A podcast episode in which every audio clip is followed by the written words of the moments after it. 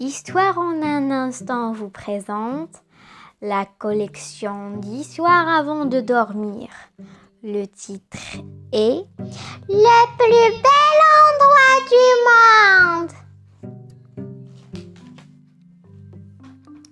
Mira vit dans une très grande ville où les immeubles montent très haut dans le ciel et où les cheminées des usines crachent d'épaisses fumées noires. Dans la ville de Mira, il y a beaucoup de gris. Le sol est gris, les murs sont gris, le ciel est gris.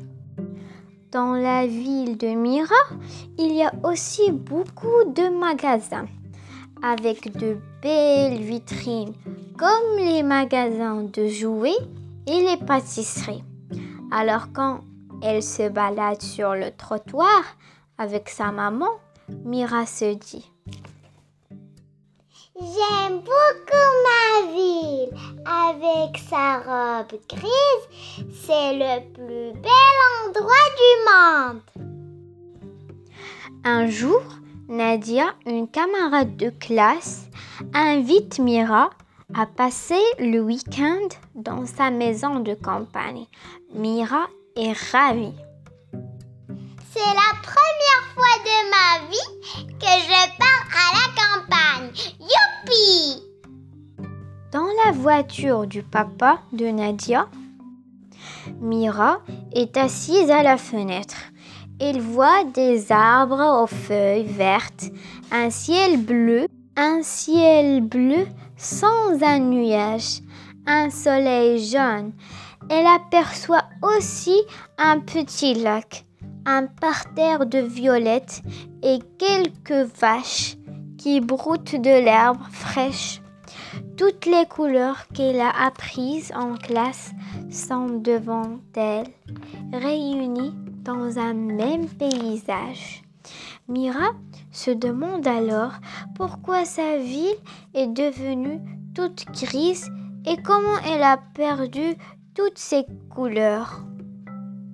Avant, la ville était un simple petit village, plein de couleurs, dit le papa de Nadia. Mais le village a grandi. On a coupé les arbres pour construire des immeubles. On a enlevé les fleurs pour faire des trottoirs. On a déplacé les animaux pour créer des usines.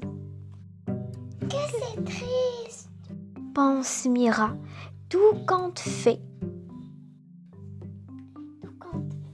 ma ville n'est peut-être pas le plus bel endroit du monde.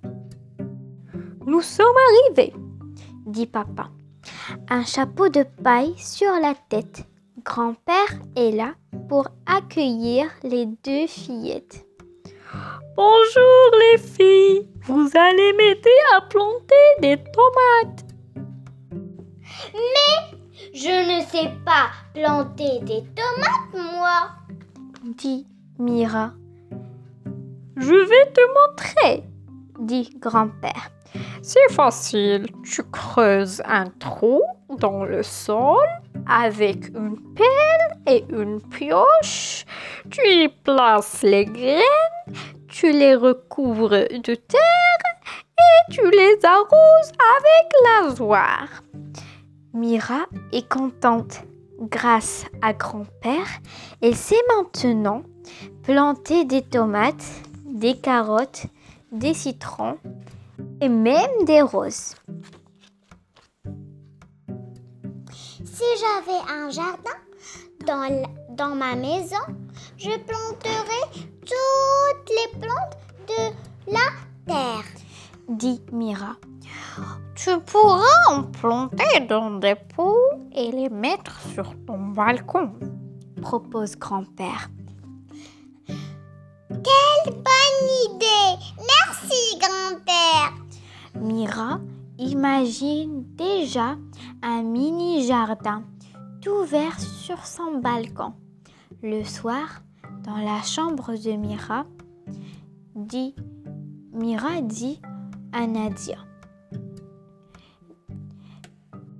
dit si l'on expliquait en classe comment planter des graines, tous nos camarades pourraient transformer leur balcon en mini-jardin et notre ville retrouverait ses belles couleurs. Nadia est d'accord.